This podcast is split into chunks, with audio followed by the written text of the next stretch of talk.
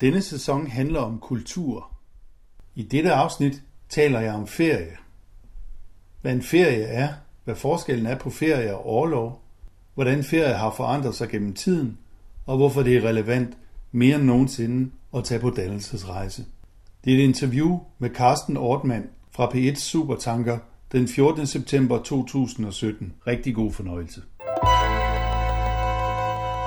Velkommen til Supertanker. Jeg hedder Carsten Nordmann. Prepared for anything and everything. Vi elsker ferie.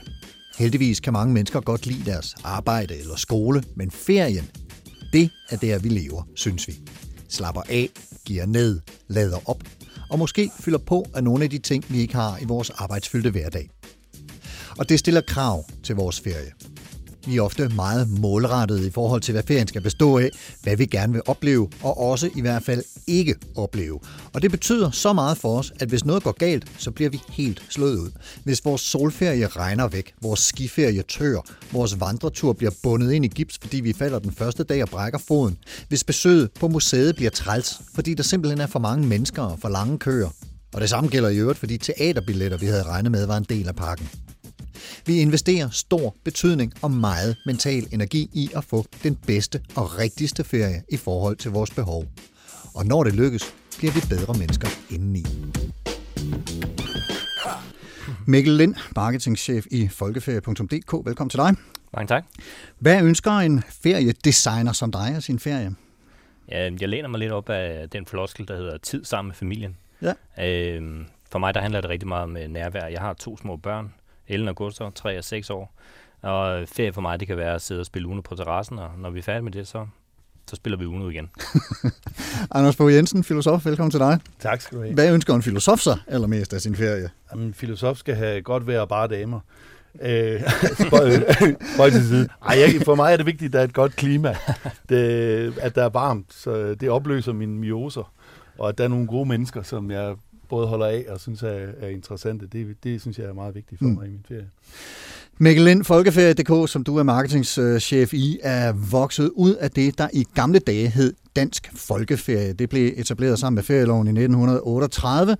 Øh, Det kommer vi til at høre mere om lige om lidt, men på et tidspunkt så blev det øh, jo nødvendigt øh, at skabe en virksomhed, der kunne agere på et mere og mere crowded rejse- og, og feriemarked efterhånden, som andre kom til. Kan du øh, her til at begynde med at give sådan en, en, en helikoptertur over den historiske udvikling i ferie- eller rejsebranchen her i Danmark efter krigen, altså øh, fra 50'erne og frem cirka? Ja, altså, øhm, det, det handler rigtig meget om, det, da folkeferie både bestiftede, hvis jeg lige går tilbage til 40'erne også, der handlede det om, øh, om øh, bondegårdsferie og, og feriecentre. Øh, og det var rundt omkring øh, i, øh, i landet, at, at det, det foregik.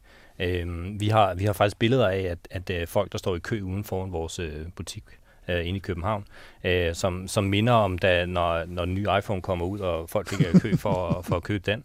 Øh, men det var simpelthen for at få lov til at, at købe en, øh, en ferie og få planlagt øh, en uge i, i sommerferien. Og, Så- og, og der blev så, øh, der blev så øh, hyret sådan nogle vejledere, nærmest foredragsholdere eller lærere ind i, øh, til at undervise folk i, hvordan de skulle øh, holde deres ferie. Jamen altså, øh, danskerne, i hvert fald øh, de danske lønmodtagere, kendte ikke til det her fænomen ferie, og, øh, og havde ligesom behov for at vide, jamen, hvordan pakker man en, en rygsæk, og hvad er det egentlig, man gør på den her ferie. så, øh, så det blev nærmest sådan en slags undervisning. Vi har jo stadig øh, et callcenter i dag, men det er lidt på et andet niveau. Folk kan selv øh, finde ud af, hvad de vil, og, og hvordan man holder ferie. Det har vi styr på nu. At det virker virkelig fremmed, at, at øh, man i dag skal have have hjælp til at pakke sin, øh, sin bagage. Ja. Men det her bondegårdsferie og feriecenter, som, som øh, lagde ud med øh, der øh, umiddelbart efter krigen, det, det øh, kommer jo til en, en form for afslutning øh, i begyndelsen af 50'erne. Hvad, hvad er det, der øh, sker der? I, øh, I begyndelsen af 50'erne, der, øh, der, øh, der begynder man at kigge lidt mere ud af. Man kigger lidt mere ned øh, sydpå. Ikke, øh, ikke øh, Sydeuropa endnu, men øh, der er for eksempel øh, øh, Paris for 535 kroner i, øh, i tre dage, og der er ture til Tyskland og Norge og, og, øh, og, øh, og Sverige. Og så i slutningen af 50'erne, der begynder man at, at kigge, øh, kigge ned mod, mod Sydeuropa. Øh, det er også der, at et spis begynder at komme på banen øh, med, med bustur til, til Sydeuropa. Øh, og op igennem, øh, hvis man skal hoppe op til 60'erne også, jamen, så er det jo så der, den slår helt igennem. Klassens nye dreng, øh, øh, charterrejsen, charterferien, øh, den, øh, den kom og var voldsomt populær, og den den kender vi jo også lidt til i dag. Men, men, men det er jo så der øh, blandt andet Dansk Folkeferie, som sådan en solid socialdemokratisk institution, indstiftet af den socialdemokratiske minister, øh, siger, ej hov, der er noget politisk galt i de lande der, der skal vi ikke rejse hen. Er det ikke rigtigt? Ja, det er perfekt. Øh, det, og det, det er lige præcis sådan, det foregår. Altså, øh, vi, vi har øh, skrevet tidligere gange omkring det her, det, er, det hedder ud over grænserne, men inden for samvittighedens grænser. det, det handler om, at, at når, man, når man er stiftet af en stor del af fagbevægelsen, så kan man ikke sende danske lønmodtagere ned til diktaturstater, hvor, hvor der ikke er ordnet forhold. Så, så, så Folkeferie og dengang direktør Sperling der var, var tilbageholdende med at, at sende danskerne afsted til det. Hvad mener du? Nu, nu fortæller du, at du selv øh, gerne vil spille Uno på øh, terrassen med dine 3- og 6-årige børn. Yes. Øh, men, men hvis du kigger sådan lidt bredere ud, hvad, hvad mener du så, at vi øh, som, som befolkning eller menneskehed i bund og grund bruger, skal, gerne vil, eller hvad, øh, bruger vores, vores ferie til? Hvad, hvad er det for et rum? Jamen, man kan sige, øh, det, det, det handler på en måde om, vi, øh, at man får noget mening med ind i ferien. Det handler ikke nødvendigvis om, at øh, selvfølgelig skal vejret være godt. Det er klart, det er præmis, øh, som, som man ikke kan komme udenom. Men, øh, men derudover så handler det om, om, øh, om oplevelser. Altså vi, vi, vi, vi, vi sælger oplevelser, vi er med til at skabe oplevelser. Og, øhm, og det, det får man ved at, at have, nogle, have nogle destinationer, hvor der er nogle, nogle udflugtsmuligheder, nogle historier, nogle, nogle, øhm, øh, noget, noget indhold, og, øh, som, som man kan pakke ned i det. Men hvad kan det være? Altså fordi folks øh, oplevelser, er, er, behov for oplevelser er formentlig forskellige. Det er ikke sikkert, at alle synes, at det er, er det mest velsignede at sidde på en terrasse og spille Uno øh, i en uge, men, men måske har behov for noget andet. Hvad, hvad, hvad, hvad er det i, i øh, hvad skal man sige, Jamen, Jamen altså, det er, det er, at man kombinerer øh, charterrejsen sådan enkelhed og tryghed, som vi kender den, men med, med en masse forskellige øh, oplevelser. Både dem, som vi selv øh, selvfølgelig prøver at tilvejebringe i form af guidede ture osv. Men ellers så er det at kunne komme ud... Øh, eksempelvis på, på nogle græske destinationer, hvor der er en masse kultur og en masse hi- historie, og eksempelvis Malta, som er vores, øh, vores øh, kan man sige, kronjuvel øh, i samlingen, øh, som jo i øvrigt er Valletta, hovedstaden af kulturhovedstaden næste år i 2018, har masser at byde på af historie og kultur. Ikke? Mm. Anders Fogh Jensen, hvad, hvad bruger vi set med dine briller, vores ferie, den her pause fra arbejdet til? Altså, jeg tænker meget, at vi bruger den til øh, at komplementere vores liv, altså til at opfylde noget i den, som, som arbejdet ikke er til daglig. Øhm, altså hvis man, så derfor, når arbejdet ændrer sig, så ændrer ikke arbejdet sig også. Altså, hvis vi har fysisk slidsomt arbejde, så er det klart, så er der en efterspørgsel efter dagseferier, som man ligesom kan lade batterierne op. Men jo mere vi får stillesiddende arbejde, jo mere vi vil så til gengæld have fysiske ferier, tror jeg.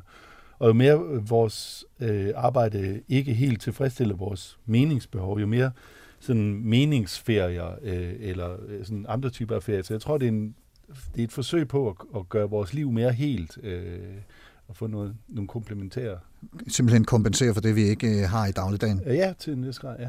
Men Mikkel, når I så skal designe jeres øh, katalog, altså jeres udbud af forskellige ferier, hvad er det så, I kigger på rundt om i samfundet omkring, for at få en pejling af, hvad, hvad det er, der kan være afsætning på? Altså, hvor, hvor, hvor retter I jeres øh, analyserende blik hen? Altså, nu, vi, vi har selvfølgelig også øh, lagt mærke til den øh, sundhedsbølge, der også er kørt ind, og den har været her i, i mange år nu. Så, øh, så det er blandt andet der, når vi har vores øh, temarejser osv., så, videre, så, og aktiv ferie, så det er, en, det er en stor del af det nu. Øh, men vi gerne vil, vil, vil prøve at og, og, hvad kan man sige, øh, levere noget til den efterspørgsel, der er for, for at være aktiv på ferien og få noget mening og noget men, men hvordan får I øje på den efterspørgsel? Altså udover folk, som ringer til jer, der må også, I må, kigger I sådan rundt og læser artikler eller, eller analyserer trends på den ene eller den anden måde og, og prøver at finde ud af, hvad er det, folk er interesseret i? Hvad er det, vi skal tilbyde? Det er klart, at vi, vi, øh, vi, vi er ude og kigge i markedet, og vi, vi, øh, vi, vi holder øje med, at, øh, når, når yogabølgen kommer, så sidder vi jo også og tænker, jamen yoga og, og, og Malta med en udsigt ud over en smuk solnedgang, det giver da, det giver da super god mening. Så, så, så når vi ser den der sundhedstrend, og, og også i øvrigt mindfulness, og, eller aktiv ferie, som jo også er kæmpe, kæmpe stort, Øhm, så prøver vi at komme, øh, komme med ting på det, men derudover så, så øhm, anser vi også os selv for at være en slags eksperter, ikke? så vi kan også gå ud og inspirere til en ny form øh, for ferie. Øhm, så, så I også bliver sådan lidt trendsættere? Ja, så, så folk måske også lige sidder og, og holder øje, og måske når de kommer ind fra vores side, og så, så kan de få øje på en anden type ferie, som de måske kunne tænke sig. Men, men når I så analyserer behov, eller kigger på, hvad, hvilke behov der er til stede i, hos jeres kundegrundlag, hvad, hvad, er så, øh, hvad er det så for nogle sådan behov, der stikker ud, som I får øje på, som tænker, hold da op, nå, den her, den havde vi godt nok ikke set komme, eller okay, det der, det giver meget god mening. Hvad, hvad er det for nogle behov, I får øje på? Jamen altså, jo, jo større og større øh, øh, bliver det at øh, tage flere generationer på, øh, på ferie. Altså, øh, det at, øh, det at samle, at bedsteforældrene samler hele familien og holder måske 60 års eller 70 års eller sølvbryllup øh, af sted, øh, i stedet for at holde en fest derhjemme. Det er, det er noget, som vi har set i lang tid, men det er også noget, som, som overrasker os lidt, hvor, hvor, hvor populært øh, det egentlig er. Øh, og det, det er en klar trend. Øh, derudover så, øh, så er der også den, den, den, den gode klassiker, at, øh, at, øh, at øh, der skal være wifi, og der skal være god wifi. Og det er simpelthen et krav fra, fra jeres kunder. Det er simpelthen, øh, inden for rejsemarkedet snakker man om USP'er, det er, det er hvor- hvordan man skal sælge sine rejser, og der er wifi altid en, en del af det. Og øh, når vi ser vores spørgeskema, så hvis der har været lidt udfald, udfald i wifi, jamen, så, så står det der. Øh, Men, men hvad, altså fordi folk, som tager på en eller anden vandretur i Nord-Norge over Polarcirklen, forventer de også, at øh, de kan have en dataforbindelse og, og kan finde på at skrive det i et spørgeskema, at hov, den var altså ikke øh, god nok folkeferie. Nej, jeg tror, jeg tror at øh, i takt af, at roaming, roamingpriserne er faldet, så, så kan det godt være, at man også, øh, man også, er, man også gerne vil have wifi i Nord-Norge, men, øh, men, øh, men jeg skal ikke kunne sige det, når, når man er helt deroppe. Det er jo klart, at man, øh, man også lige indstiller sig på, hvor man er henne, og hvad for nogle, øh, hvad, hvad for nogle forbindelser, der lige kan være der. Mm. Men, øh, men, men derudover så handler det jo også om, at man, øh, man ofte gerne vil dele sine ting, og man vil gerne holde øje med, med ting, der foregår derhjemme. Så, øh, så, så wifi er bare en, en, en del af det at være, være til stede, også når man er på ferie. Hvad, hvad griber I, og formentlig også jeres øh, kolleger eller konkurrenter til, så for at komme de her behov i møde? Altså, øh, har I været ude og investere i kæmpe server og store router, som skal være til stede på jeres feriedestinationer for for eksempel at imødekomme det her behov? Ja, altså det, det, det, det, det varierer, hvor stor indflydelse vi, vi lige kan have, men, men det er jo klart, at vi, vi, vi prøver at, at planlægge efter det. Og så er der jo selvfølgelig også, nu, nu skal man ikke give wifi alt for stor betydning, der er jo også den der form for, øh, form for øh, man gerne vil være nærværende. Det snakker jeg også selv om, når jeg i virkeligheden ser UNO, så ser, snakker jeg om at være nærværende. Ikke? Offline? Øh, ja, offline. Ikke? Så, så, så det, at, det, at, det, at, det at være sammen og gå ud på en, øh, på en vandretur, eller, eller opleve en solnedgang, eller være en tur ved poolen simpelthen, og spise en sandwich, altså det er jo også øh, en kæmpe stor del af det. Ikke? Mm. Anders, for Jensen, i, i forbindelse med de her behov, som, som uh, Mikkel fortæller om, som, som de som, som hvad skal man sige, brancheorganisation uh, retter, retter sig ind efter, der, der har du jo også uh, ligesom fået øje på, på et behov, eller det, det går jeg ud fra, det er, Ja. du laver sådan Ja. nogle dannelsesrejser. Hvad, hvad, hvad er det for et behov, Det er som, som du har analyseret dig frem Men til der? det, det, det er i virkeligheden en anden form for aktivitet end, end, end yoga og den fysiske aktivitet. Det kan man sige, det er en mere øh, åndelig, eller det at, at, at bruge sit hoved, men at bruge sit hoved med ting, som man simpelthen ikke har tid til, eller ikke orker til daglig. Men altså, vi, jeg tror, mange af os har forestillinger om, at en dag så kommer vi til at læse øh, øh, Kafka, eller hele Bibelen, eller øh, øh, hele, klassikerne. hele Odysseen. Ja, alle klassikerne. Men det får vi ikke gjort. Så jeg synes, jeg, jeg ser et behov for ligesom at, at lave øh, det, så det er er begyndt på nu under navnet dannelsesrejser, at lave en type rejser, hvor man får gennemgået hele litteraturhistorien på nu, eller hele Bibelen på nu, eller hele arkitekturhistorien, hele musikhistorien. er rimelig ambitiøst. Ja, men det- man kan godt nå øh, på nu. Altså, vi prioriterer overblikket, at man får, sådan, øh, får en helhed med hjem. Øhm, Men er det et behov, du ligesom har, har øh, bemærket øh, ude i samfundet, om man så må sige, Ja. som, som du øh, forsøger at Altså, komme der er, imod? jo, der er jo feriebehov, som vi snakker om i dag, om det, om og behov for at komme væk, men, men der er også, et, øh, synes jeg, et behov for et indhold, og jeg synes, jeg møder mange, der synes, at, at, at tv-mediet og andres ting, det bliver bare sådan så åndløst på en eller anden måde, så de har, de har brug for at være et sted sammen med nogen, eventuelt bare tage alene afsted, og så fordybe sig i de ting, som, øh, altså i de store tanker, som de, som de ikke har tid til. Så vi har, vi har sådan set ikke nogen formålsparagraf med, at man skal blive kompetenceudviklet eller mere robust, men egentlig mere, at man skal komme hjem som et mere helt menneske, altså et mere, mere dannet menneske. Øh, og, og det synes jeg, jeg ser, øh, det er der helt klart et behov for. Altså, vi, vi har jo fuldt hus næsten her på den litteraturrejse, som øh, vi tager afsted på her i oktober, så, så det ser jeg et behov for, ja.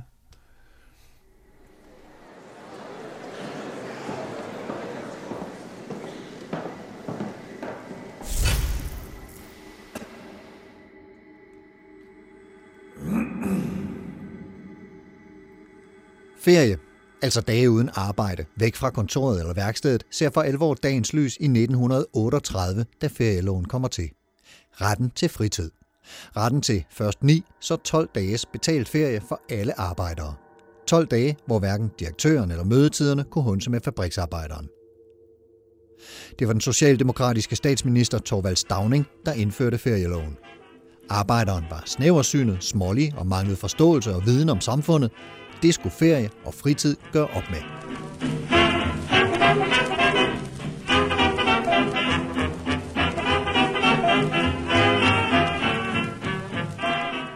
Jeg hedder Margit Bæk Vilstrup, og jeg er samlingschef på Arbejdermuseet og Arbejdervægelsens Bibliotek og Arkiv.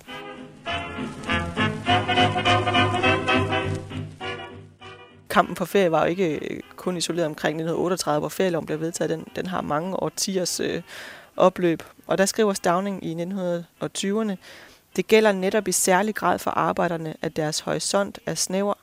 Under opvæksten i arbejderhjemmet og siden tvunget ind under et knebent lønsystem opelskes smålighed, og manglen af kendskab til forholdene uden for egen dør virker hver dag tryggende og formindskende. Frisk luft, nye indtryk, nye kammerater, det giver videre, en videre horisont, det giver nye impulser, og det giver grundlag for udveksling af den kultur, som er en livsværdi. Better get my hat and show me to the door. Honey, eat my hand, Lord bless you. Better get my dog with me. Jeg synes, at det citat er så godt, det opsummerer så godt, hvad essensen af ferieloven det var. Det var det her med at skabe nye horisonter, skabe øh, mulighed for, at man kunne kigge ud over sin egen lille baggård, eller hvor man nu befandt sig, og, og så skabe de her stærke, oplyste, selvstændige, lykkelige arbejdere.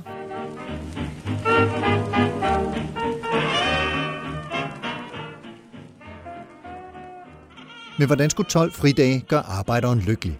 Arbejderen, der ikke kendte til andet end 12 timers arbejdsdage, fabriksjargon og fyraftensbejere. Dansk Folkeferie blev stiftet, og feriebyer skød op over hele landet. Ferien skulle være cykel- og vandreture, fællessang og dans, leg og hvile. Arbejderen skulle væk fra hverdagens trivialitet. Man skulle selvfølgelig sørge for, at, øh, at den brede befolkning, når man nu gav dem ferie, at de så kunne bruge det på noget fornuftigt, fordi det, der var jo øh, måske en forestilling, i hvert fald i nogle kredse, om, at arbejdere, det var sådan nogen, der, der lavede revolution, hvis de havde for meget fritid, eller det var sådan nogen, der gik på druk og, og kom i slåskamp, hvis de havde for meget fritid. Og det er da klart, at øh, hvis man har kigget på politirapporterne over øh, bakken og så videre, så har man måske godt kunne få en fornemmelse af, at, øh, at der var ret meget gang i den derude. Men overordnet set tror jeg ikke, at der var nogen stor frygt for, at arbejderne skulle bruge fritiden på revolution. Det var mere et ønske om, at man ville give dem muligheden for at udvikle sig selv og få en bredere horisont og få et, et åbent sind og, og blive mere demokratiske medborgere, for der lå en helt klar, stærk demokratisk tanke i det her.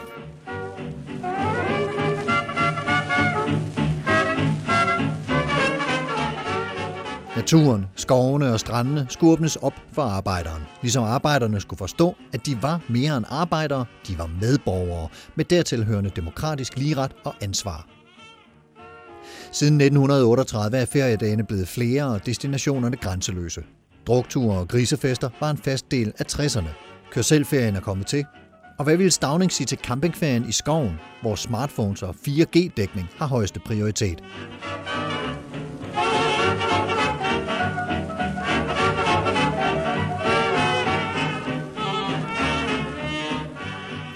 Hvis man skulle se på, hvordan sådan en mand som Thomas Downing han ville have set på den måde, vi holder ferie i dag, så kan man måske sige, det, ligesom den måde, han ville se på resten af vores samfund, tror jeg, han ville, han ville bede om lidt mere refleksion, lidt mere eftertanke, lidt mere øh, bevidsthed omkring, hvordan vi stadigvæk er rammet ind af nogle rammer, som vi kan have svært ved at løsrive os fra.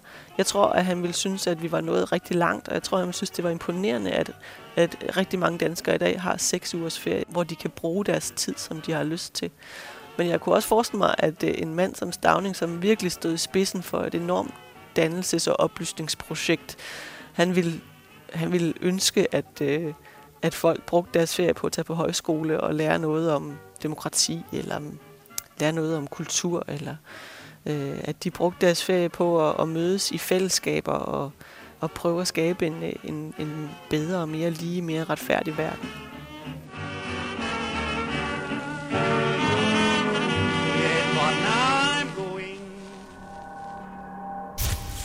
Du lytter til Supertanker på P1. Jeg hedder Carsten Ortmann, og jeg har besøg af Mikkel Lind, som er marketingchef i Folkeferie.dk, som er vokset frem af Dansk Folkeferie, som vi lige hørte lidt om her, og af filosof Anders Fogh Jensen, som er medarrangør af rejser med filosofisk eller litterært indhold hedder det.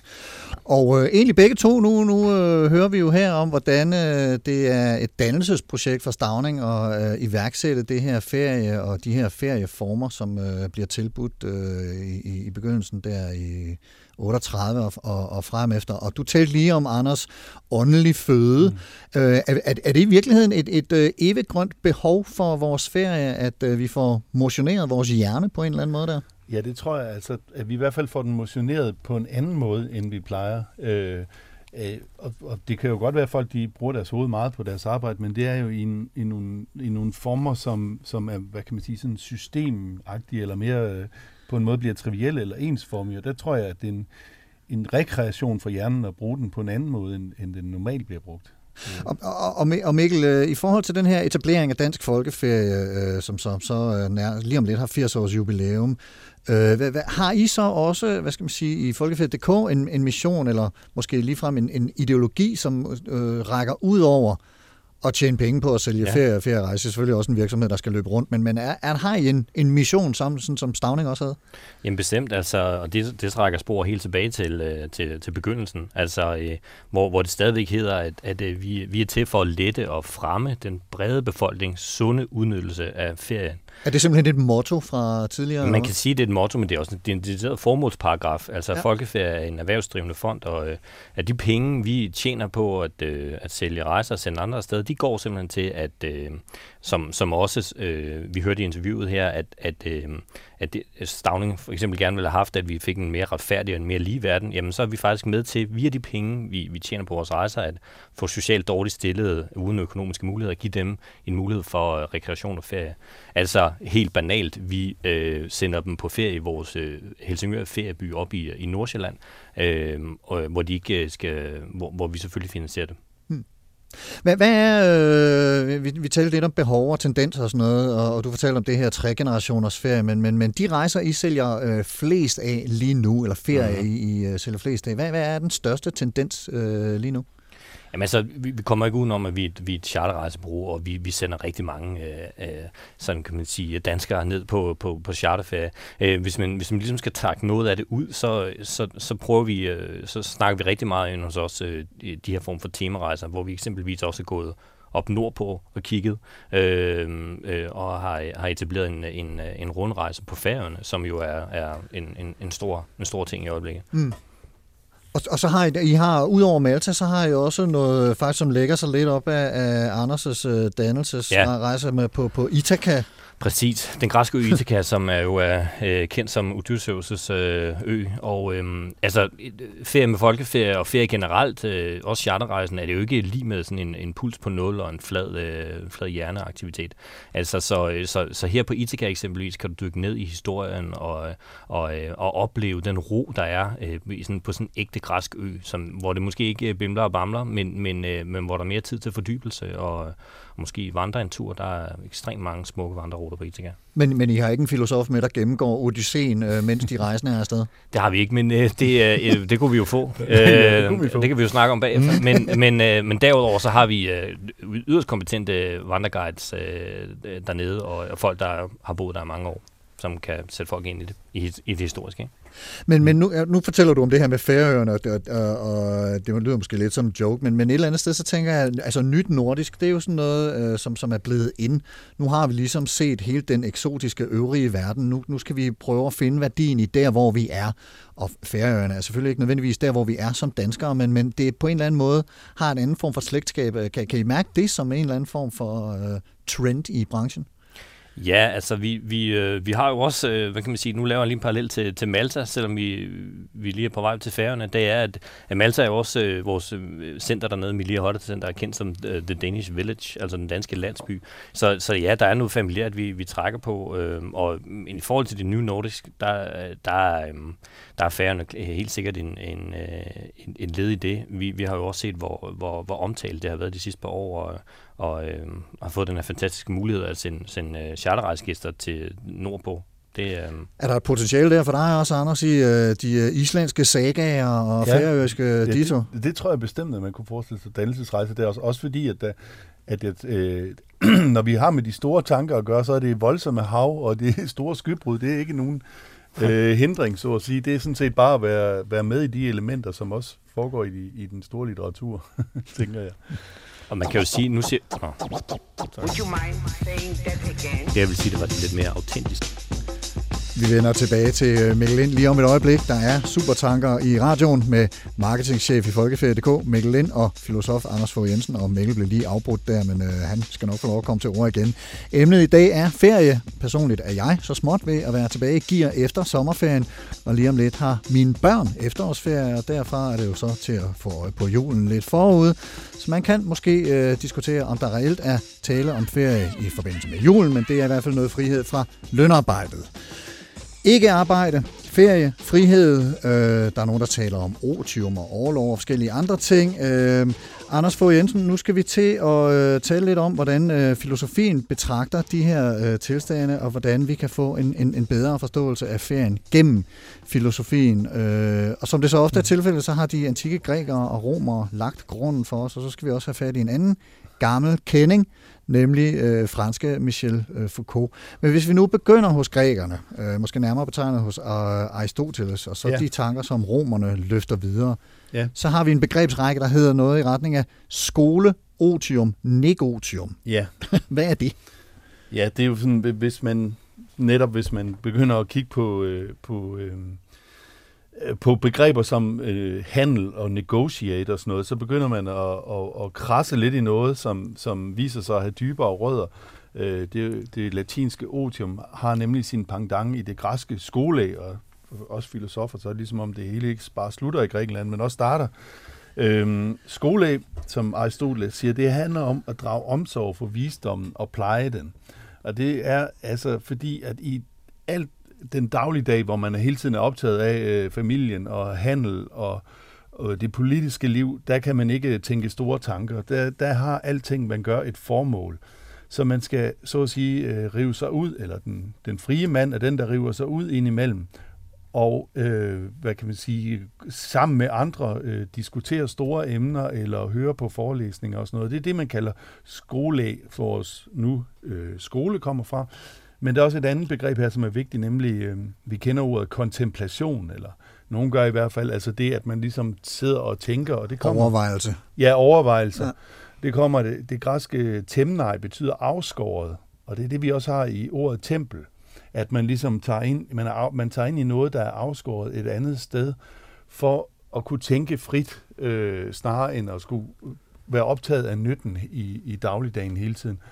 Øhm, fordi for grækerne, der, er- der er det der, det frihed, det er, at noget ikke har et formål. Øhm, og den, den skældning kender vi jo godt øh, i dag også, øh, for eksempel i skælden mellem nytteforskning og grundforskning, at grundforskningen har lov til at gøre ting, som den ikke ved endnu, hvor peger hen, mens nytteforskningen skal pege mod noget bestemt. Øhm, men er det rigtigt så forstået, at, at, at, ordet otium, som vi også lige fik nævnt, Ja. øh, det er så øh, simpelthen øh, romernes øh, pendant til, til Ja. skole? Altså det er, ja. Ja, det er det nemlig. Altså, otium er ikke sådan noget, der ligger i slutningen af livet, sådan som vi er vant til at bruge det, men det er noget, der kan ligge ind imellem i pauser. Øhm, og altså, øh, hvor man netop er trukket tilbage fra markedet og politikken og familien. Og det er netop i benægtelsen af dette ikke-otium, altså nek-otium, at vi får negotiate, eller ne- nekotium, som, som det at forhandle og handle. Så det er der, hvor man ikke er i sit otium. Og det kunne vi måske godt, jeg, jeg mener, der er noget her, vi måske godt kunne lære lidt af i dag, altså om spørgsmålet om, skal vi ikke have, have flere øh, otier? Skal al fritid ligge i hele enden af livet, eller skulle det måske ind som pause? Jeg tror, både som mennesker og som arbejdsgiver vil vi kunne nyde godt af det. Altså den, der gemmer til katten i virkeligheden, eller natten, eller hvad, hvad det nu er. Hvis vi gemmer hele otiet til, til slutningen af livet, så risikerer vi, at øh, det ryger vores næse forbi i virkeligheden. Ja, plus at vi har måske bedre af pauser øh, i, i, i den trivielle hverdag indimellem. Øh, altså noget, der er større end, end bare ferien også, altså halve års øh, årlov, øh, som om man så må sige. Og der, der, der, der kommer vi, nu nærmer vi os det, det tyske urlaub, øh, som, fordi vi har jo egentlig, øh, vores, vores danske ferie er et sted mellem det tyske urlaub, det betyder egentlig, øhm, Som lyder meget ligesom overlov, som du lige Ja, præcis. Ja, Ja, ja. ja. Det, og det kommer af øh, erlaubnis, altså at man fik en tilladelse. Hvad, hvad var det for en tilladelse? Det var, det var ridderen, der fik en tilladelse fra sin lensherre til at tage væk. Øh, altså han, øh, øh, man, man bad om lov til at tage væk, så, så urlaub er noget, der kommer i stand ved, at en giver en tilladelse til noget. Øhm, Ligesom Stavning gjorde i 38. Ja, ja, det kan man godt sige. Og Ja. der, det, der er man jo også taknemmelig endnu, ikke? Over ferien. Nu brokker vi os over, måske over, vi har for lidt. Men så efter høsten, så kunne knægten og tjenestepigen bede om urlaub, og, eller om overlov at tage væk, øh, og fik under tiden også øh, drikkepenge med. Mens det et ord, vi bruger på dansk ferie, og vi underforstår jo også her hele tiden, når vi siger ferie, så underforstår vi jo tage ud og rejse. Vi siger ikke, jeg har været på ferie, jeg har været derhjemme. Men ferie kommer faktisk fra mere fra det latinske ferie, og som vi på fransk er det stadigvæk le fête, øh, altså, som også betyder fest i øvrigt, men altså, øh, det er egentlig helligdagene. Det er dem, der ligesom er installeret med tiden. Så, så ferie er noget, der kommer, når tiden bare går, mens overlov er noget, man får lov til. Øh, og og øh, jeg, jeg tænker, på vores, vores ferie nu, når vi snakker om det, er en, der kommer med tiden, men måske skulle vi til at tænke mere i overlov, end vi gør. Øhm, Som noget, vi får tilladelse til at, at, at tage fri, simpelthen. Ja, ja, tage fri og tage væk. Øh, og ikke mindst det som, øh, øh, altså at tage hen i et andet rum, fordi det er noget af det, som jeg også gerne vil øh, øh, sige, at ferien er. Ferien er et andet rum. Et sted, der er programmeret på en anden måde end det daglige rum. Øhm, for eksempel har man masser af tid til at, at spille Uno, men har ikke aftaler med de andre, øh, med alle mulige, og måske tjekker man heller ikke så mange e-mails. Men jeg tror, at øh, det øh, udtryk, som den franske filosof Michel Foucault brugte i et, i et radioforedrag i 1967, der, øh, der hedder heterotopi, det meget godt kan forklare, hvad ferien er. Øh, en hetero, det betyder noget, der ikke er homogent, altså noget, der er anderledes artet. Øhm, og topos betyder et sted, så et, en heterotopi er et andet sted. Og jeg tror, at når vi rejser på ferie, så er det ikke bare for at få en fysisk afstand til derhjemme og komme hen, hvor der er bedre vejr, det er det også. Men det er også noget med at kunne gå ind i rum, hvor der gælder andre regler, og hvor man måske kan være en lidt anden. Man, har, man, man tager noget andet tøj på måske, eller man tillader sig øh, at gøre ting, som man ikke plejer. Man tillader sig måske at læse en hel roman, selvom man ikke har tid til det i det daglige. Øhm, jeg kom selv engang øh, ankom til Florida uden min øh, kuffert, og så landede jeg på et surfersted, og jeg havde ingen øh, andet tøj end det, jeg havde på, så jeg, jeg kunne kun købe surfertøj, øhm, hvilket virkelig ikke passer til mig. Men, men det hjalp mig faktisk til at komme afsted, at jeg lige pludselig øh, stod Du, du der. klæ, iklædte dig en anden identitet, simpelthen. Ja, ja. Og, og så var det ligesom, om der var tilladt at synge og, og gøre ting på andre måder. Drik fadøl om formiddagen. Ja, ja, sådan noget. Ikke? Det, det er jo et godt eksempel faktisk også på, at ferien er en heterotopi. Det er, at når man kommer ud i Kastrup Lufthavn, så, så må folk, der ellers aldrig drikker øl om formiddagen, det må man gøre der, for nu er, nu er ferien ligesom i gang. Der er nogle andre spilleregler, der gælder. Bestemt. Øhm, ligesom man kan sige, der gælder nogle andre regler for ferie, kærester, eller på højskolen eller på dannelsesrejsen tillader man sig noget andet, end man ville gøre i det, i det, i det daglige.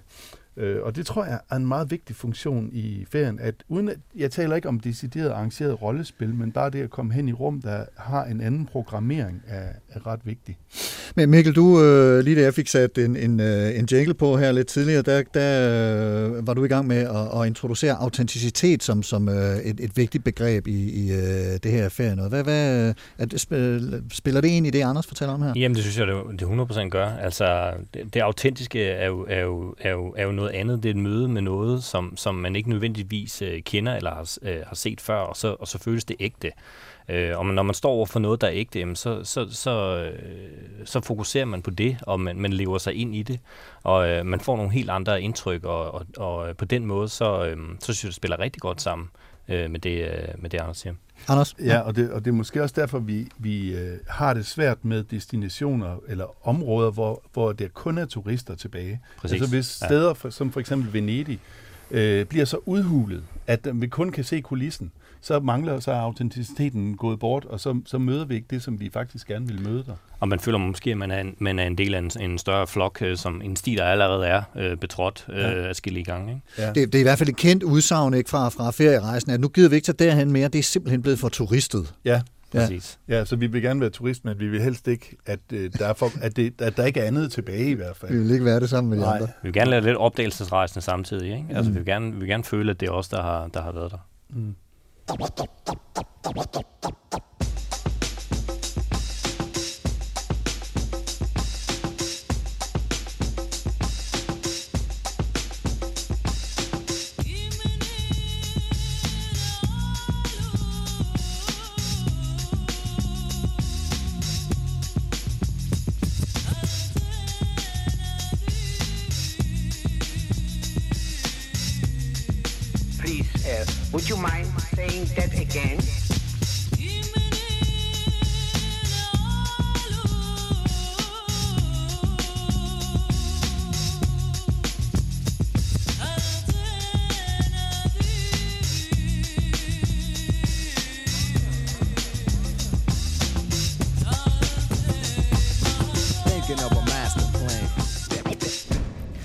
Supertanker i din radio på P1. Gæster i dag er Mikkel Lind, marketingchef i folkeferie.dk og Anders Fogh Jensen, filosof.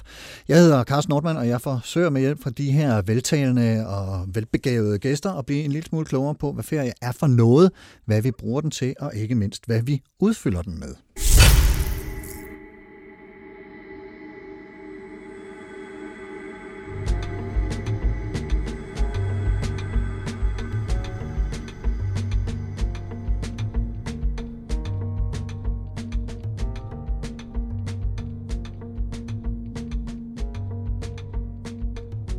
Vinterferie, påskeferie, sommerferie, efterårsferie, juleferie.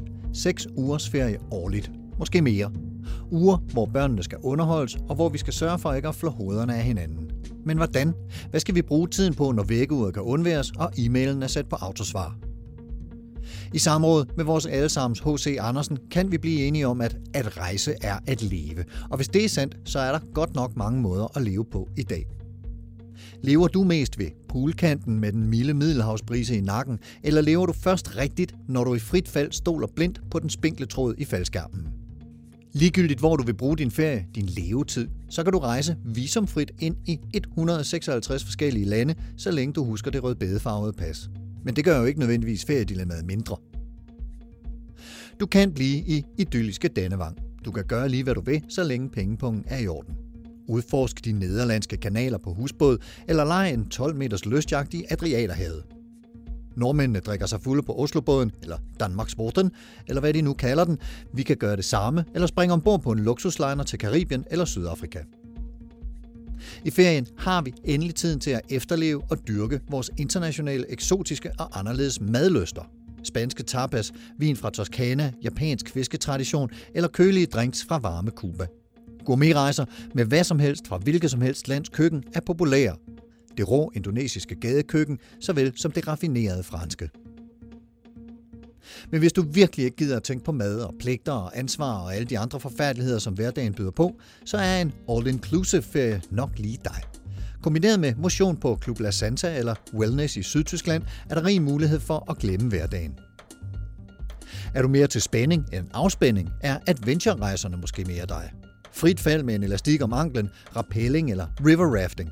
Bestige et mytisk bjerg eller overleve i, af og med naturen i den svenske ødemark eller i de midtjyske skove. Er du typen, der bare elsker myggestik, regnvejr og højdemeter, kan du kaste dig ud i en vandretur uden for EU's datagrænser i Nord-Norge eller langs den irske vestkyst. Masser af stillhed og natur til den stressede byboer. I samme genre kan du krydse Andesbjergene til hest eller til æsel, eller cykle Europa tyndt i juli måned. Er du mere til badminton, brætspil og bålhygge, så er campingpladsen eller sommerhuset måske din destination. Og hvis du vil frigøres fra alt, der hører til hverdagen, så smid tøjet. Der er mindst 8 naturistcampingpladser inden for landets grænser, og endnu flere sydpå, hvis du pakker bilen. Let, formoder jeg. Du er selvfølgelig også velkommen til at smide tøjet i sommerhuset, men spørg lige de andre først. Eller kombiner det med en af sommerens mest populære trends, single campingferien. Mød ligesindede singler med børn, legekammerater til både børn og voksne. Og når de 6 ugers levetid skal fordeles over et helt år, så kan du frit afsætte 1, 2 eller 3 uger til at suse ned af de franske alber eller pløje igennem pulversneen i Canada ved Whistler Blackcomb. Hvis du vil lægges helt på is, så tag på ekspeditionskrydstogt til Antarktis, eller spænd slædehundene for og kryds den grønlandske indlandsis. Antarktis er dit, i et par dage i hvert fald, for godt 60.000 kroner. Ellers kan du selvfølgelig bare droppe årstiderne og flyve derhen, hvor solen altid skinner. Kap Verde eller Bali skulle være varmt i januar, og så kan du sikkert både snorkle og surfe samtidig. Du kan fejre jul på en thailandsk strand med plastiktræer og medbragt rødkål på glas. Du kan også fejre Jesu fødsel på en højskole til lyden af Grundtvigs fællessang og langbord. At rejse er at leve. Og hvis intet af det her frister, og du har 999.999 kroner, der bare brænder i lommen på dig, så kan du blive astronaut for en dag og rejse til kanten af verdensrummet gennem atmosfæren i en vaskeægte rumraket. Hvis du ikke tænder på Spacecation, så kan du altid snuppe en Staycation. Bliv hjemme, lav ingenting, hold fri. Valget er dit.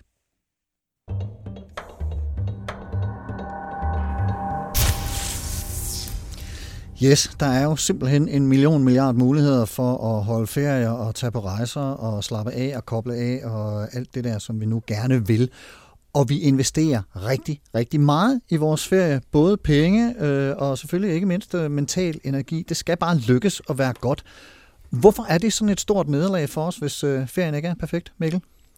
Jamen altså ligesom vi, øh, vi designer hvert øjeblik af, af vores liv med den rigtige telefon og den rigtige bil og det rigtige tøj, så er ferien også en, en, en kæmpe stor del af vores, øh, af vores øh, identitet. Så, øh, så når vi, øh, når, når, hvis ferien ikke lykkes, så, så, er det en, så, er det en, så, er det en, så er det en kæmpe stor del, der ikke lykkes. Det er noget, vi planlægger, det er noget, vi nogen sparer mange, sparer op til, øh, og det er ikke altid også øh, alle foran, der kommer på ferie. Så, så når vi endelig øh, kommer afsted, jamen, så, så, så skal den sidde øh, lige i skabet. Skal den. Hvad, hvad tænker du, Anders, om det her? Ja, jeg tænker også, at- det er, jeg synes, det er helt rigtigt, men jeg synes også, at det er en forlængelse af nogle kontrolbehov, som vi ser i, i vores øh, samfund i øvrigt, at vi, altså, øh, ligesom øh, der er nogle kvinder, der ikke længere vil føde, men vil have kejsersnit, fordi de, ellers så kommer de ud i et område, hvor de ikke kan kontrollere Et det. kontroltab, ja. Ja, så vil vi også gerne øh, øh, kontrollere selve ferien, så den skal forløbe sådan... Vi er ligesom sådan lidt nogle, nogle små børn, der står og, og skriger lidt, hvis øh, vejret ikke er, som vi havde regnet med, eller øh, buffeten ikke er ligesom den skulle være, eller sådan noget. Øhm, og, og det ser jeg egentlig meget som en forlængelse af, øh, af et enormt kontrolbehov, vi har i, i det hele taget. Nu taler man jo også om, øh, hvor, hvor meget vi deponerer af vores identitet i vores arbejde. Altså nu, du er Anders Fogh Jensen, filosof, og Mikkel Lind, marketingchef. Jeg er Carsten Ortmann, radiotilrettelægger og vært. Hvor, hvor meget identitet, vi talte om det før øh, i forbindelse med din øh, øh, bortkommende kuffert der, Anders, hvor meget af vores identitet lægger vi i vores ferie? Altså som i, jeg er sådan en, der ligger på stranden, eller jeg er sådan en, der tager på storbyferie, eller skal på to skiferier om året. Ja. Ja, det, det tror jeg, vi ligger øh, rigtig meget i. Den, det er rigtigt, når vi præsenterer os jo ikke, medmindre det er et program om ferie, så præsenterer vi os ikke ved vores ferie. Men, men jeg tror, vi ligger rigtig meget identitet i det, og jeg tror i virkeligheden også, at vi har en idé om at øh, være den, vi i virkeligheden er, som, men som vi ikke er til dagligt. At i ferien, der kan jeg være familiefaren, eller der kan jeg være den, der læser øh, romaner, eller der kan jeg være... Så jeg tror, at vi, øh, vi prøver at blive den, den vi, vi mener, vi er, men som vi hele tiden ikke lige kan komme til at være i det daglige. Hvordan stemmer det overens med jeres øh, oplevelser, Mikkel, i, i øh, feriebyrået? Jamen altså, det, det, det spiller utrolig godt sammen. Altså, det, det, når, når, når man er på ferie, så er det der, at man har tid til at være sig selv, og, og tid til at, øh, at være sammen med sin familie. Så, så det, at, det, at man øh, ikke lige hænger en klokkestreng og skal være på skolen klokken 5 minutter i 8 osv., det, øh, det, det, har jo, øh, det har jo stor betydning. Så, så der kan man mere på en måde øh, sl- slappe af. Anders? Ja, og netop fordi vi, hvis vi siger, at ferien også er det sted, vi prøver at være os selv, så er det jo også mere, meget mere katastrofalt, hvis vi kommer hjem, og det faktisk ikke var rart, eller det gik galt. Så, blev, så gik bare, ikke bare ferien blev spildt, men mit forsøg på at bare være mig selv, var også øh, fejlslagen. Og det, Ja, det er da et kæmpe derfor, det er så nederlag, ja. også. Hvad siger du? Ja, det er da et kæmpe nederlag, hvis Ja. jeg pludselig ikke... Ja. Ja. Ja, det er også en slags, øh, en slags øh, klimaks, der ligesom kommer på, øh, på året, kan man sige. Det ligger lige, hvis, hvis det er sommerferien, vi snakker om eksempelvis. Det er jo, det er jo, det, man, man bygger op imod det, man planlægger, man besøger websites, man snakker med familien, man planlægger også med andre i familien. Altså, der er rigtig meget på spil her. Øh, Og det, jeg, kan ikke, jeg kan ikke forestille mig andre, andre former for investeringer, man laver ud over huskøb og bilkøb osv., at man bruger så meget tid og energi og penge på øh, i løbet af et år. Mm. Altså. Jeg synes så, samtidig, jeg har talt med folk om, øh, hvad, hvad, hvad nu hvis ferien ikke var behagelig? Hvad så? At, øh, fordi det er rigtigt, at vi, vi tager også på ferie for at slappe af og lade op, men jeg vil sige, at nogle af de ferier, hvor jeg har fået mest med hjem, der er jeg kommet fuldstændig udmattet hjem. Jeg har for eksempel rejst i Rusland på et tidspunkt, hvor jeg var helt øh, totalt træt, da jeg kom hjem, men den sad også i min, i min bevidsthed flere år efter. Så der er også noget, man må nok gerne stille et spørgsmål. Skal ferien være behagelig? Men, men, men hvor parate er vi til at udfordre vores identitet ved pludselig at prøve en helt anden ferieform, end, end øh, vi har været vant til tidligere, eller noget, som vi tænkte, det der, det kunne jeg simpelthen aldrig finde på. Øh, men nu gør jeg det for netop at, at, at udfordre den selvforståelse, jeg har øh, i form af min, hvad skal man sige, feriepersona. Ja, så hos os, der, der, der, der må jeg indrømme, der, der så spiller den enkelhed, som charterrejsen selvfølgelig har, og den tryghed, der, der ligger i det, det, det spiller jo altså en stor rolle ja. i det her. Men hvis man, hvis man som pers- personligt selv skulle tage ud og, og rejse på en anden måde, så kan jeg godt se, at man, man kan udfordre sig på den her måde. Øh, det vil nok stadigvæk ligge inden for ens øh, identitet, øh, at man, man ligesom bevæger sig. Mm. Også fordi så mange skud i bøssen er der heller ikke, så mange penge er der heller ikke at tage af. Nej, det, det tror jeg er fuldstændig rigtigt. Altså jeg tror, det er, jo, det er jo typisk noget, man også gør i ungdommen, og jeg tror, det er fuldstændig rigtigt, at ferier ofte skal være enkle, men det er fordi hverdagen er så kompleks, mm. at man har brug for, at nu er der en enkelhed, nu skal jeg ikke tænke, nu er der planlagt noget fra mig. Øh, det er måske mere i ungdommen, medmindre man er øh, mere... Øh, øh, forfatteragtige typer, som prøver at, øh, sådan Carsten Jensen-agtige typer, rejser ud for at skildre verden og sådan. Lige her til allersidst, øh, kort, altså vi, vi, vi hører og ser jo den ene krystalkugle efter den anden, øh, som sporer tendenser til, at vi fremover får mere og mere fritid fra arbejdet i takt med den teknologiske udvikling og robotter og kunstig intelligens osv. osv. Hvad er jeres bud på, hvordan det kommer til at spille ind på vores opfattelse og oplevelse af, af det at have ferie, og hvor meget krudt vi lægger i det, i takt med, at vi får mere og mere af det? Altså, jeg kan jo sige som selvstændig i hvert fald, at, øh, at jeg, jeg, ferie er noget andet. Selvom man, man hele tiden prøver at mime en lønarbejderkultur, øh, så, øh, så, så er det alligevel ikke det samme. Øh, det, det, er, det er ligesom noget, der er... Ferie er der, kan være der hele tiden, men det er også, arbejdet kan også være der hele tiden. Jeg, jeg tror, det kommer til at ændre. Det er virkelig den der tilladelse, man giver sig selv til at rejse væk, som vi taler om med ja, urlaub. Ja, så bliver man nødt til at rejse væk for at holde ja. ferie, ja. Har du, har du gjort dig nogle tanker om det, Mikkel? Jamen, altså præcis. Øh, altså, der er en, en, en sammensmeltning mellem, øh, mellem arbejde og, øh, og, og, og, og, og det hverdagsliv, som vi har derhjemme, og ferien. Det, det tror jeg bestemt. Men, men der er behov for de her, de her kasser i løbet af et år, hvor vi simpelthen ja, åndeligt og også fysisk bevæger os væk.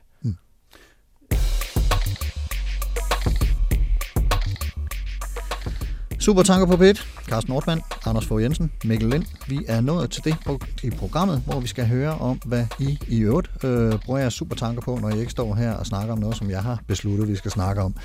Øh, jeg har bedt jer begge to om at tage en øh, historie med, eller en anden form for sådan en overskrift, øh, overvejelse, øh, som, som øh, lægger jer på scene øh, i tiden. Og, og Mikkel, den øh, du har taget med, den ligger egentlig lidt i forlængelse af det, vi har talt om her. Men, men ja, vil du prøve at sige, hvad det, hvad det handler om? Ja, bestemt. Altså det, det, er, det er jo ikke noget, der nødvendigvis undrer mig, men jeg, jeg, jeg, jeg bliver overrasket over, hvor meget at, øh, i sådan en digital øh, tidsalder, vi er i lige nu, hvor meget i forhold til ferie, at den personlige relation betyder.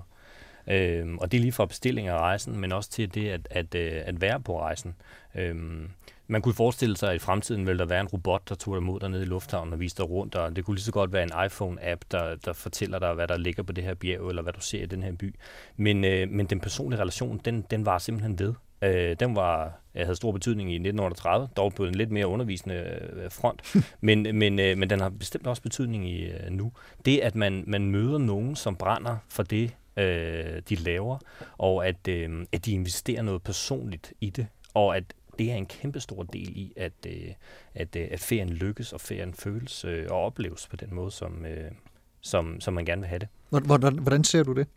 Jamen det er eksempelvis, øh, vi, hver eneste gang, når vi øh, lader øjnene køre ned over vores øh, spørgeskema, så bliver, så bliver de rejseledere øh, på vores øh, destinationer, de danske rejseledere, jeg har, de bliver, de bliver selvfølgelig rost, men det bliver også, de bliver også omtalt som, som øh, det med fornavne, og det er, det er personlige anekdoter, de lægger ned i det.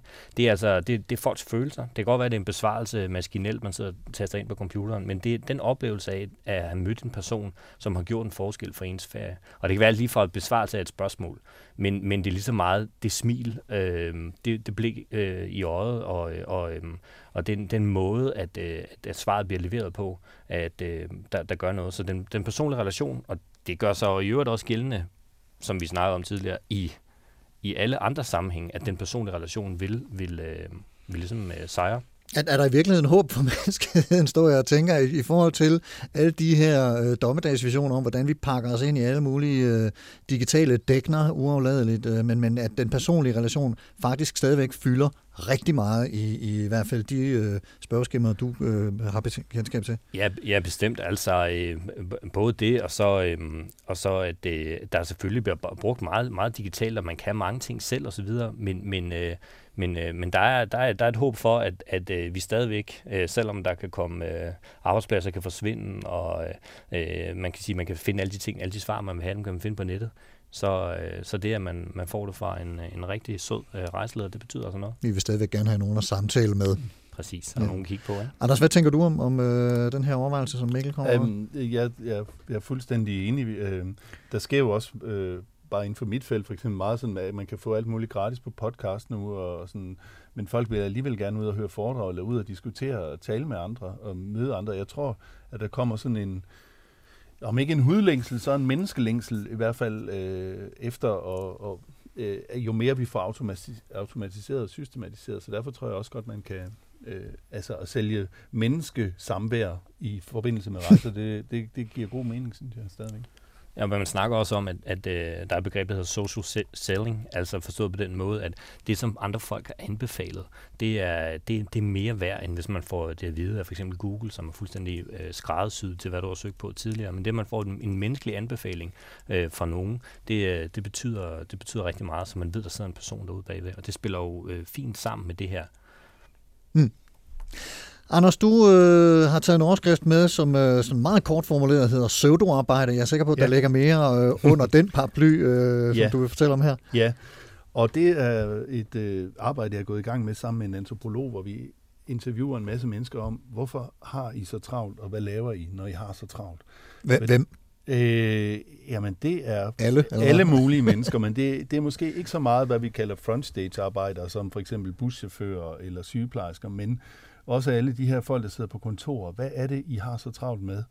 Øh, og det er en undren, der, der er sprunget ud af, at den økonomen øh, John Maynard Keynes siger i 1930, at om, ved årtusindskiftet vil vi arbejde omkring 15 timer om ugen. Og Bertrand Russell, filosofen, siger noget lignende i 32. Det har jo ikke holdt stik, kan man sige. Nej, så, hvad, så hvis vi skulle svare øh, Keynes og Russell nu, hvad, hvad er det, vi laver? Hvorfor er det, hvad er det, vi har fået så travlt med? Vi har fået en hel masse ting automatiseret. Øhm, og, og lige om lidt kommer øh, robotterne, siger man. Og det vil sige, at der kommer endnu mere automatisering. Det vil sige, at vi har en kæmpe chance for at få arbejdsugen virkelig langt ned. Men hvis vi, hvis vi gør ligesom vi har gjort siden 1930, så er der noget, der tyder på, at vi, vi, vi opfinder noget øh, mere arbejde. Og der har vi sådan en idé om, at der er en hel del af det arbejde, som egentlig er form for, former for pseudoarbejde. Det vil sige, vi siger ikke, at folk ikke har travlt, selvom der er mange, øh, der også indrømmer, at de ikke har travlt, og så sidder de og laver private ting på arbejde og sådan noget, for at få tiden til at gå. Men der er også, det er også, der, man har også travlt med at lave det, de andre har. Hvis, de, hvis den anden kommune har en, en policy eller en compliance for et eller andet, så skal man også have det. Eller hvis der er tid til over, så opfinder man en kampagne, så kan vi lave den. Så man, vi det lyder som sådan noget udvidet strikketøj i virkeligheden. Ja, men, men, øh, men det hedder jo så lønarbejde, og, og spørgsmålet er, om vi ikke også godt kunne, kunne lægge det væk og, og, og, og bare gå hjem. Så den her bog, vi, vi, vi har skrevet, den hedder, den hedder Søvdearbejde, og så har den undertitlen, hvordan vi fik travlt med at lave ingenting. Underforstået, vi kan godt have travlt, og man kan godt være stresset, men vi har opfundet en hel masse kontrolmekanismer for kontrollens skyld, og rapporteringer for rapporteringernes skyld, og høringer og ansøgninger og sådan noget, som egentlig spilder folks liv inde på de her kontorer, og spilder folks tid, øhm, som, som gør, at, at altså, det er jo, der er jo sikkert også gode grunde til, nogle gange man gerne vil arbejde. Det, har, det, det var den måde, man skulle imponere sin far på, for eksempel, så man vil gerne blive ved med at have et fuldtidsarbejde, men, men ofte kunne man måske øh, nøjes med meget mindre arbejde. Øh, så i virkeligheden er det også lidt en, en for mig i hvert fald en, en tilbage, øh, et besøg hos den tidlige Marx, som jeg drømte om, at man øh, fiskede om morgenen og øh, var kritisk kritiker om aftenen. Men, men, men hvad er der nogen, øh, nu, nu nævner du så Marx her, og, Ja. og Bertrand Russell og, og Keynes. Øh, hvis, hvis vi tager øh, den moderne filosofi og prøver at trække ind i det her mm. Spil, og det er så formentlig det, du er i gang med med det her arbejde. Hvad, hvad, hvad kan man så lægge ind over af overvejelser? Jamen altså, man kan, der er selvfølgelig nogle, der er jo opstået en, en hel række nye øh, øh, patologier faktisk, altså noget, man kalder bore-out-syndrom, at folk ikke simpelthen keder sig så jammerligt meget øh, på arbejdet, øh, eller at de, man har brug for at se, at det, man laver, det har en nytte i verden, og det har en funktion.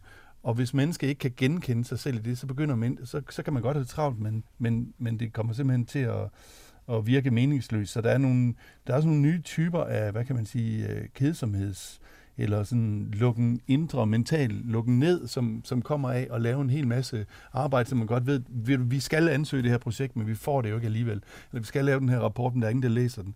Universitetsforskerne, de sidder og skriver artikel på artikel, som der er måske er fire eller fem, der læser.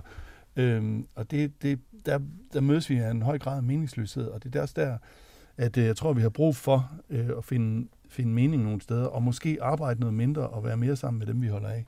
Og, og, og der når vi jo så faktisk tilbage til den diskussion, som handler om skole overfor, altså der, hvor man tager fri fra nytteværdien og markedspladsen og alt muligt. Ja. Det fører alt for vidt at, Ja. og, og tage den øh, diskussion op igen, fordi øh, vi nærmer os simpelthen øh, slutningen på programmet for i dag. Fordi det var nemlig så mange super tanker, vi nåede i dag. Der er naturligvis masser af interessante havne, måske feriedestinationer og besøg fremover med hovedet skruet på og tankerne i frit flow. Tusind tak til dig, Mikkel Lind, marketingchef i Folkeferie.dk. Tak fordi du kom. Selv tak. Og også tusind tak til dig, Anders Fogh Jensen, filosof. Tak fordi du kom. Tak. Det har været en fornøjelse at have besøg af jer begge to.